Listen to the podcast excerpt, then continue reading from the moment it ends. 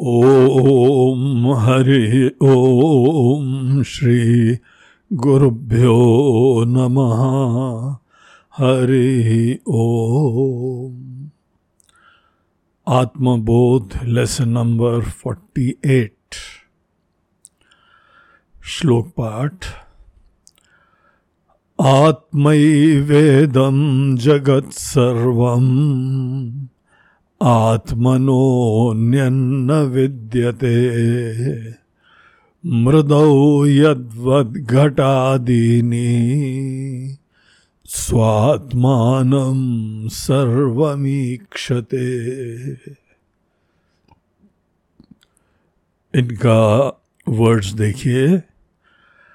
आत्मा एव इदम जगत सर्वम। आत्मन अन्यथ न विद्यते। मृदो यद्वत घटादिनी। स्वात्मान सर्व ईक्षते। पिछले श्लोक से ही ये सब प्रसंग चल रहे हैं कि हम लोगों को अपने अंदर अप्रोक्षानुभूति, अर्थात विज्ञान। ज्ञान के बाद विज्ञान के लिए एम करना चाहिए। ज्ञान जो है वो सुना हुआ ज्ञान होता है, एक दिशा निर्धारक होता है। एक डायरेक्शन देता है, एक पॉसिबिलिटी देता है ज्ञान। हमारे अनेकों डाउट्स को दूर करता है ज्ञान।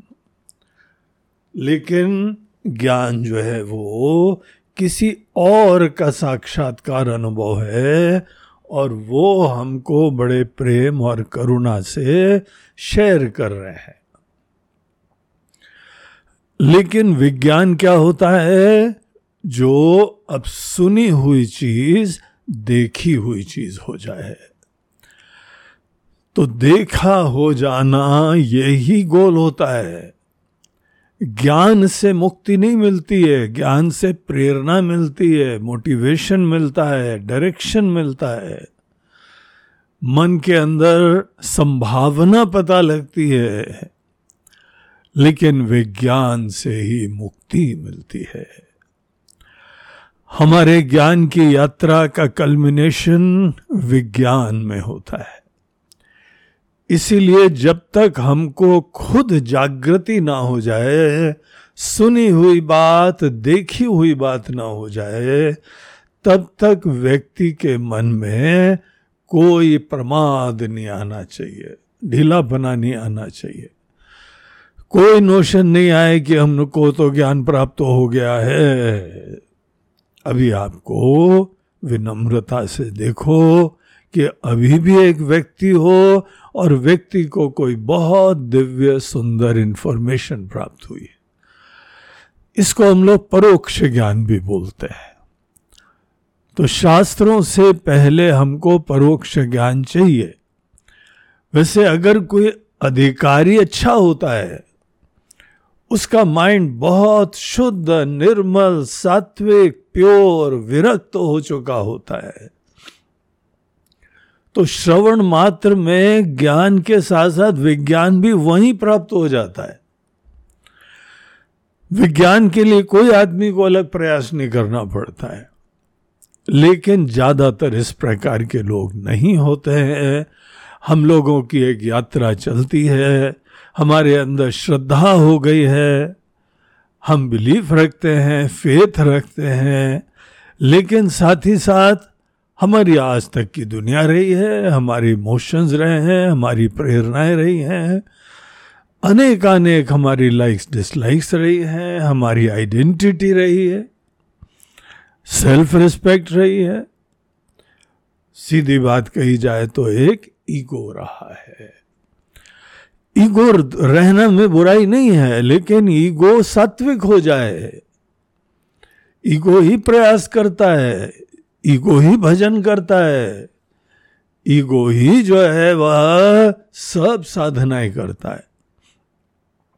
एक ईगो वो होता है जिसके अंदर अपनी आइडेंटिटी है, लेकिन साथ साथ वो दुनिया के संस्कारों से प्रभावित है। और दुनिया के संस्कार क्या है? जो प्रचलित दृष्टि है, वो क्या है? प्रचलित दृष्टि यही है कि हम लोग एक छोटे से प्राणी हैं, एक छोटे से व्यक्ति हैं। We are a small individual और ये पूरी दुनिया हमसे अलग है और हमको यहाँ पे कुछ लोगों को अपना बनाना पड़ता है, रिश्ते स्थापित करने पड़ते हैं और फिर अपनी दुनिया बनाए। वो हमारे बड़े प्यारे से बच्चे लोग हो जाते हैं, हमारा परिवार हो जाता है। बस यही हमारी खुशियाँ हैं। और इन्हीं लोगों के लिए कमाओ, खाओ, सब व्यवस्था करो। वो भी दोबारा जो है एक अच्छे व्यक्ति बन जाए। हम भी एक अच्छे व्यक्ति बन जाते हैं और अपने ही परिवार के, अपने स्वजनों को भी अच्छा स्वस्थ, प्रेरित व्यक्ति बना देते हैं। यही तो है ना दुनिया का संस्कार। दुनिया के संस्कार में हम सबसे अलग होते हैं। हमारा फ्रैगमेंटेड एग्जिस्टेंस होता है लिमिटेड एग्जिस्टेंस होता है। और जिसका लिमिटेड एग्जिस्टेंस होता है, वो अपनी लिमिटेशन मात्र में ही बेचैन होता है। हमको जो दुनिया भर की चीज़ें करने की प्रेरणा होती है, वो इसीलिए होती है क्योंकि हमारा एग्जिस्टेंस लिमिटेड है। असुरक्षित रहते हैं।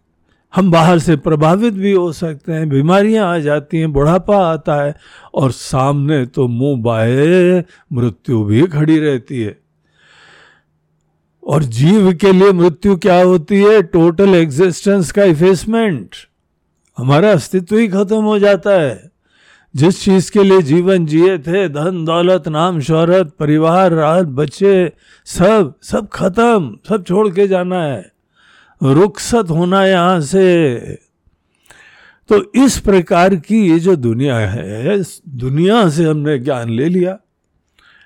अब हमने पूरी इनोसेंटली लिया है, पूरी श्रद्धा से लिया है। हमारे माता पिता हमारे ग्रैंड पेरेंट्स और ये हमारे शिक्षक टीचर्स हमारे पियर्स सब पूरी दुनिया इसी प्रकार की दृष्टि फिलॉसफी से युक्त तो होती है। सबका दर्शन जो है वो संकुचिता, खंडित लिमिटेशन असुरक्षा, इसी से युक्त तो होता है और इसके अंतर्गत फिर हम हाथ पैर मारते हैं और अपना जीवन जीते हैं। अब ऐसे व्यक्ति को उसके ही अच्छे कर्म के प्रताप से भगवान ने सत्संग हमको प्रदान करा। ऐसे लोगों का वचन सुना, वाणी सुनी, जीवन दर्शन के बारे में परिचय मिला, जहाँ पे ये हमको पता लगा that we are not limited हम छोटे से प्राणी केवल इस शरीर के अंदर है that is not my reality अब ये बहुत ही रोमांचकारी चीज़ है? और केवल अपना ज्ञान इसमें प्राप्त करना है। पूरी दुनिया हमारे ही अंदर आ जाती है। हम इतने विशाल एज दो हो जाते हैं। पहले से थे, लेकिन अभी डिस्कवरी से हम इतने बड़े हो गए कि दुनिया से अलग नहीं खड़े हैं। दुनिया हमारे अंदर आ गई। देखिए, पिछले 47 श्लोक में कितनी बढ़िया चीज़ बताई गई थी। सम्यक विज्ञानवान योगी स्वात्मनि एव अखिलम जगत ईक्षते जो विज्ञानवान है जस्ट लुक एट हिज दृष्टि। उसका देखो, ज्ञान तो देखो क्या अद्भुत होता है, अकल्पनीय। अपने अंदर पूरा ब्रह्मांड देख रहा है। देखिए, आप शरीर से आइडेंटिफाई करिए दैट वेरी मोमेंट आप सबसे अलग खड़े हो गए, आप छोटे हो गए। और अपने अंदर कॉन्शियसनेस को देखिए, चेतन तत्व को देखिए लाइफ प्रिंसिपल को देखिए the whole world is dancing inside life principle जीवन तत्व जो है, आकाश की तरीके से चारों तरफ़ व्याप्त है? और उसके अंदर ये नाम रूप अनेकों माया के द्वारा बने हुए भिन्न भिन्न उपाधियाँ, शरीर थॉट्स सब उसके अंदर ही आ रहे हैं। जैसे समुद्र के अंदर लहरें आ रही हैं, वैसे हमारे अंदर अनेकों प्रकार के नाम रूपों का एग्जिस्टेंस है। दिस इज़ प्रोवाइडेड आप अपने आप को वो कॉन्शियसनेस देखिए। प्रज्ञानम ब्रह्मा। एक महावाक्य है ये प्रज्ञानम ब्रह्म, प्रज्ञान इज़ कॉन्शियसनेस वो कॉन्शियसनेस ही ब्रह्म है, वही इन्फिनिट है, वही सबसे बड़ी है, वही सत्य है, वही अविनाशी है। बाकी तो सब हमारे सामने देखते देखते खत्म हो जाता है। तो हम लोग इस ज्ञान से इंस्पायर होके फिर ये ज्ञान प्राप्त करा और फिर ये विज्ञान के लिए हम लोगों ने साधना करी।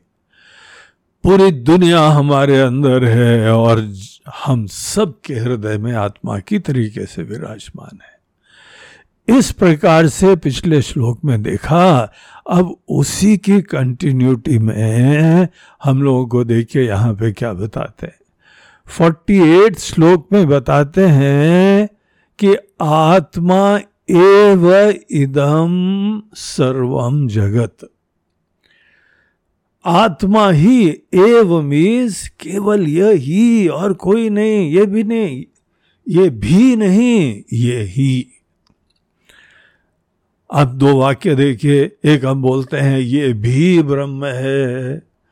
और दूसरा बोलते हैं, ये ही ब्रह्म है। देखा आपने कितना बड़ा डिफरेंस हो गया। जब बोलते हैं, ये भी ब्रह्म है, इसका मतलब ब्रह्म कुछ और भी है, और ये भी ब्रह्म है।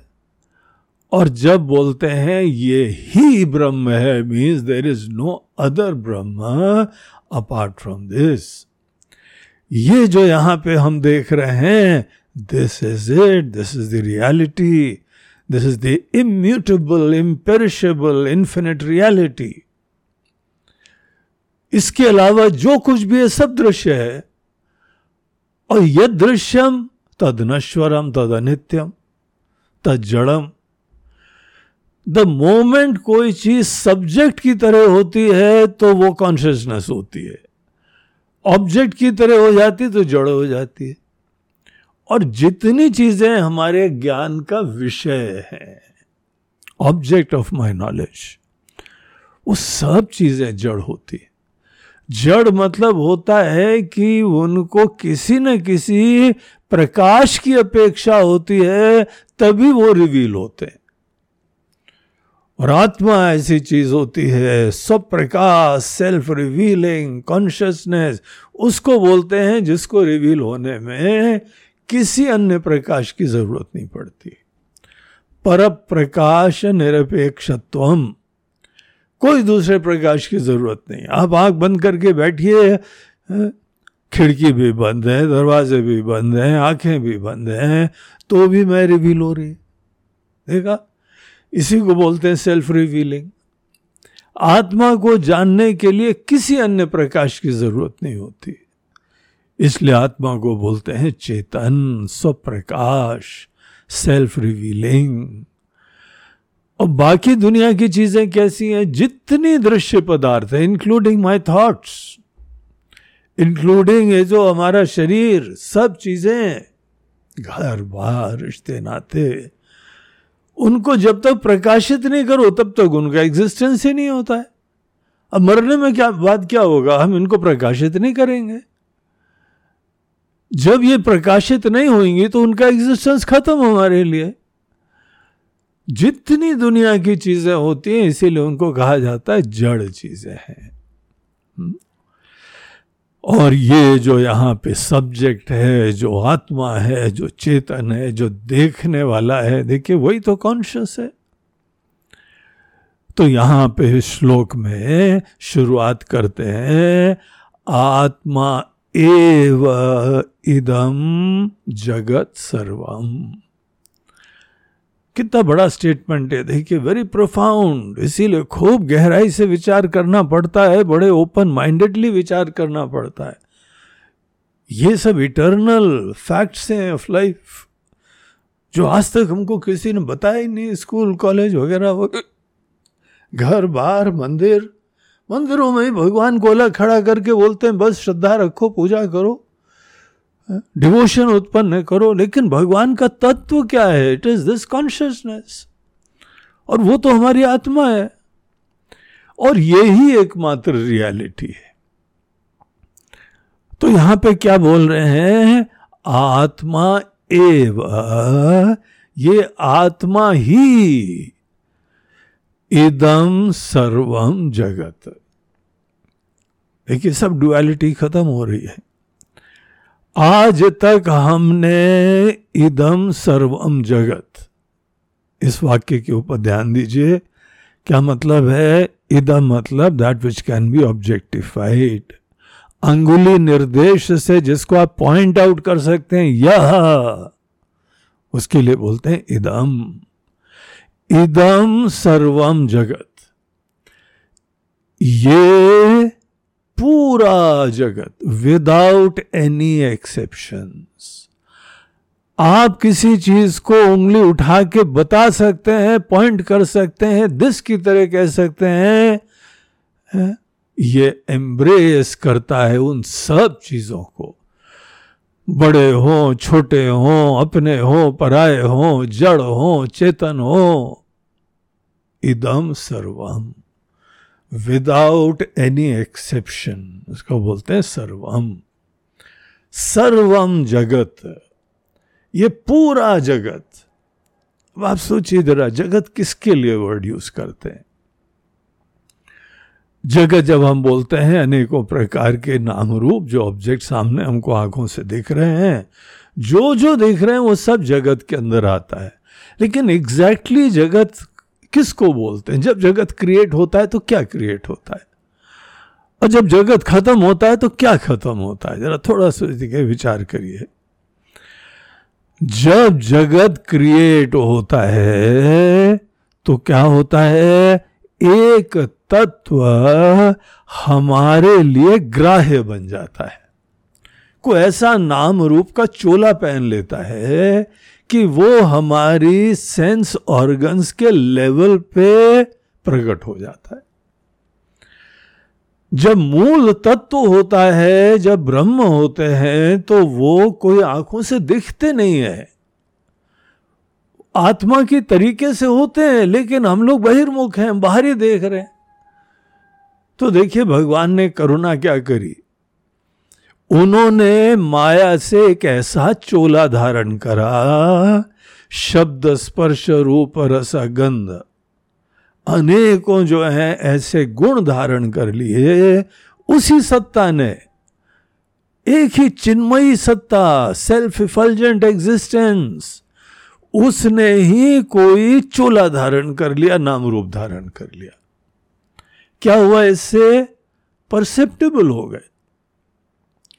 जहाँ पे हमारे अलावा कुछ भी नहीं था और कोई ऑब्जेक्ट ही नहीं था ऑब्जेक्ट की तरीके से अनेकों रूप, रंग, खाने की चीज़ें। पाँच विषय, शब्द, स्पर्श, रूप, रस और गंध। साउंड शब्द स्पर्श मतलब that which can be touched and felt अब बच्चे का हाथ पकड़िए देखिए आप कोमलता टच कर सकते हैं एक प्रेमी अपने प्रियतम का हाथ पकड़ता है तो इट कैन फील दैट स्पर्श बोलते हैं वो? शब्द स्पर्श रूप सो मेनी ब्यूटिफुल फॉर्म्स इतनी अद्भुत रूप रंग दुनिया के ये क्रिएट हो जाते हैं। शब्द स्पर्श रूप रस, कितनी सारी चीज़ें हैं यहाँ पे खाने के पदार्थ जिनका रस ले सकते हैं।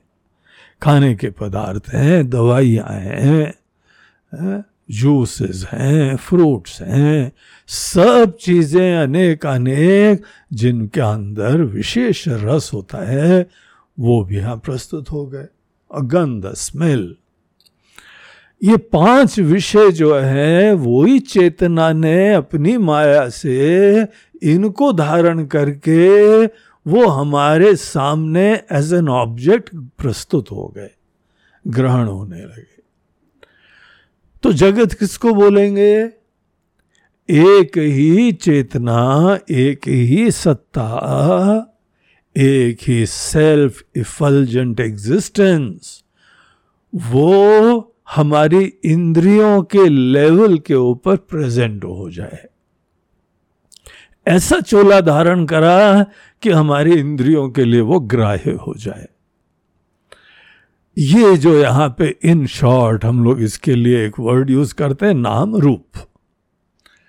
हाँ?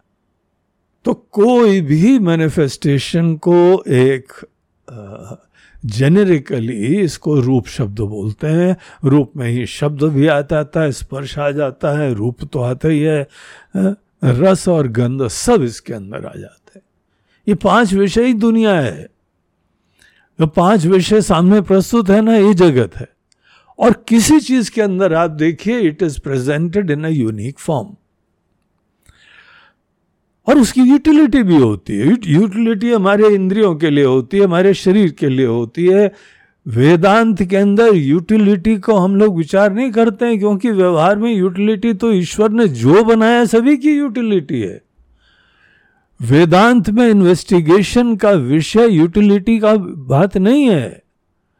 रियलिटी की बात है। टिकाऊ क्या चीज़ है? एक क्षण के लिए जो है, भोजन तो बड़ा यूटिलिटी का है। लेकिन देखिए, प्लेट प्लेट सब साफ़ हो जाती, सब गायब हो जाता है, खत्म हो गया खाना। भोजन, पानी पार्टी ओवर खत्म हो गया खाना। कहाँ गया सब? इट्स नॉट समथिंग परमानेंट हम परमानेंट की खोज कर रहे हैं। तो परमानेंट यहाँ पे नाम रूपों के अंदर, नाम रूप के अंदर कंटिन्यूसली चेंजिंग एस्पेक्ट्स होते हैं।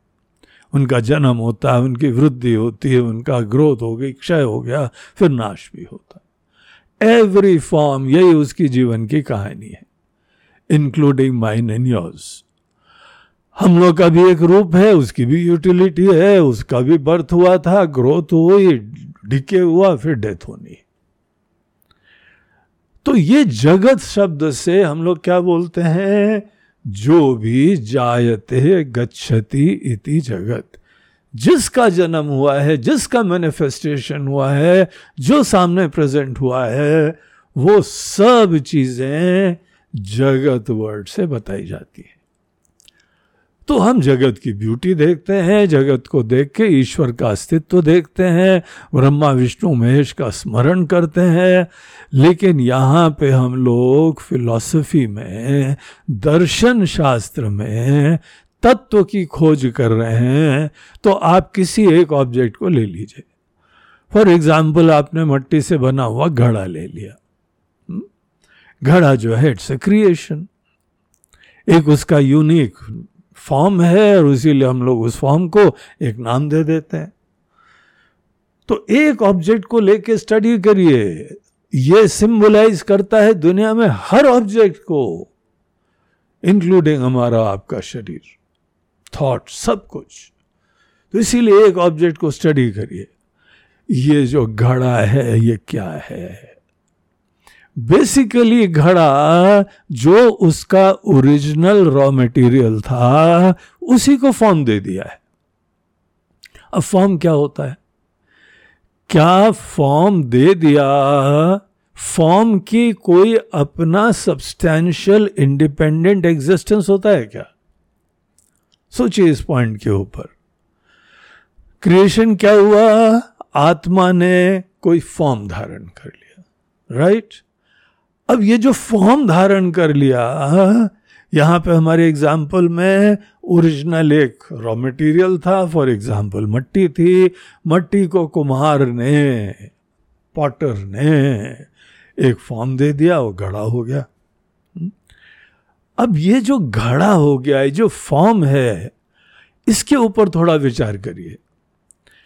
क्या होता है फॉर्म फॉर्म का क्या कोई अपना सब्सटैंशियल इंडिपेंडेंट एग्जिस्टेंस होता है क्या? क्या आप तराजू में एक साइड मट्टी और एक साइड फॉर्म रख सकते हैं क्या? क्या हम लोग एक डील कर सकते हैं कि हम सोना सोना ले लें, आप फॉर्म अपने पास रखो? आपके हाथ में क्या आता है? हम मट्टी ले लेते हैं, आप घड़ा ले जाओ। अरे स्वामी जी, बगैर मट्टी के घड़े का क्या एग्जिस्टेंस है? सोना आपने निकाल लिया, अब आभूषण, कोई गोल्डन ऑर्नामेंट उसका क्या एग्जिस्टेंस है? Is nothing is just name से केवल खोखला शब्द है चेन ऑर्नामेंट घड़ा फॉर दैट मैटर एनीथिंग हर वस्तु उसका बेसिक जो कंटेंट होता है, तत्व होता है, वो ही उसकी रियलिटी है। उसने कैसा चोला पहना हुआ है which does not have any substantial independent existence ये बहुत बड़ा रियलाइजेशन है, आप सोचिए। दुनिया भर में अनेक अनेक फॉर्म्स हैं। हर फॉर्म के पीछे एक कंटेंट है। कोई ना कोई रॉ मटेरियल तो सब चीज़ का होएगा ही ना। वही हमारी खोज चल रही है।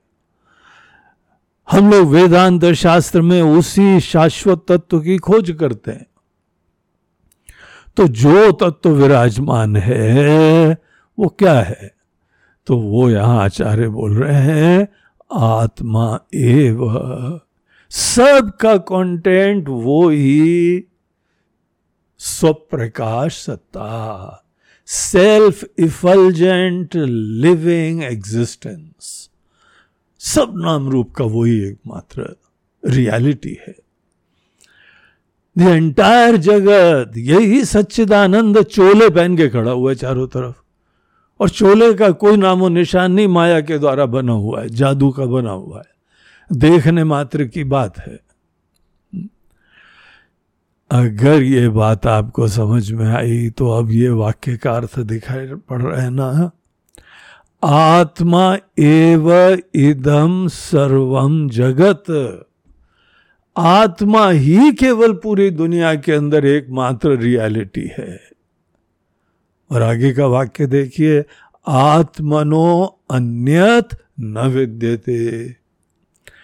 जहाँ तक रियलिटी की बात है समथिंग सब्सटेंशियल की बात है, वो उसी चिन्मयी सत्ता के अलावा कोई दूसरी रियलिटी नहीं है। दिस इज़ द रियलाइजेशन ये विज्ञान में होता है। इस बात का एसिमुलेशन हो जाता है। दिल में बैठा लेते हैं ये बात। जब इतना क्लैरिटी हो जाए और इस क्लैरिटी के चक्कर में हमारे सब मोह खत्म हो जाए नोशंस ड्रॉप हो जाए, बहुत सारे नोशंस हैं यू डिस्कवर ऑल दैट इस ज्ञान की प्राप्ति में जो जो हमारे अंदर ब्लॉकेजेस और रेजिस्टेंस आते हैं, वो सब नोशंस ही होते हैं। और इसी चीज़ के लिए आगे एग्ज़ाम्पल यूज़ करते हैं जो हम लोगों ने एग्ज़ाम्पल लिया, वो इन्हीं शंकराचार्य जी का था। मृदो यदवत घटादीनी। मृदो मतलब मट्टी, घटादीनी मतलब पॉट एक्सेट्रा जैसे मट्टी और घड़े के एग्ज़ाम्पल में, मट्टी ही सत्य है, घड़े का नाम रूप जो है वो तो इसको मिथ्या बोलते हैं। है थोड़ी देर के लिए, दिख रहा है। इंद्रियों से पूरी दुनिया दिखाई पड़ती है। लेकिन सब्सटैंशियल इंडिपेंडेंट एग्जिस्टेंस नहीं है, जिसके ऊपर हम रिलाई कर सकते हैं। आप किसी भी नाम रूप के ऊपर रिलाई करिए, किसी व्यक्ति पर रिलाई करिए तो fellow disappears after some time क्या होता है? फिर अकेले हो गए। एक ऐसी नश्वर चीज़ के ऊपर आप आश्रित हुए, जो खुद ही चली जाएगी। कौन सी चीज़ें दुनिया में आपको सिक्योरिटी प्रदान कर सकती है? कुछ नहीं। तो जितने नाम रूप हैं, उसके ऊपर हमारी महत्व की बुद्धि खत्म होनी चाहिए और हमारा अटेंशन उसके ही आत्मा। उसका जो कंटेंट है, उसका जो तत्व है, उसकी तरफ़ हमारा ध्यान जाने की ज़रूरत है। तो आचार्य बोलते हैं, जैसे घड़े में मट्टी, उसी प्रकार से स्वात्मानम सर्वम इक्षते आत्मा को ही यहाँ पे अब सब कुछ देखा जा रहा है। आपने अपने बॉडी माइंड इंटेलेक्ट से भी, अपने भी रूप से ध्यान हटा के अपने कंटेंट की तरफ़ ध्यान मोड़ा। हमारी आइडेंटिटी हमारा परिचय अब शरीर से नहीं है, अब ये रूप से नहीं है। हमारी ये उम्र, हमारा ये नाम, हमारा ये सेक्स है, हम स्त्री हैं, ये पुरुष हैं, ये सब खत्म करो। ये नाम रूपों की कहानी है। आप कंटेंट देखिए, अपने अंदर एग्जिस्टेंस को देखिए। एग्जिस्टेंस ही एकमात्र सत्य है। और सबके अंदर यही कहानी है। बल्कि हमारे भगवान के अंदर भी यही सच्चाई है। वो भी नाम रूप धारण करते हैं, गहराई में वो भी यही चिन्मयी सत्ता होते हैं। इसी तरीके से तो भगवान से एक हुआ जाता है। भगवान से आप प्रेम रखते हैं तो एक होना चाहिए एक ना एक दिन। और एक तभी हो सकते हैं जब आप परमात्मा के भी तत्व को देखते हैं। तो इस तरीके से श्लोक में बोलते हैं कि हमने देखिए, पहले तो बोला पूरी दुनिया को अपने अंदर देखते हैं। बोलते हैं, दुनिया को है ही नहीं भैया।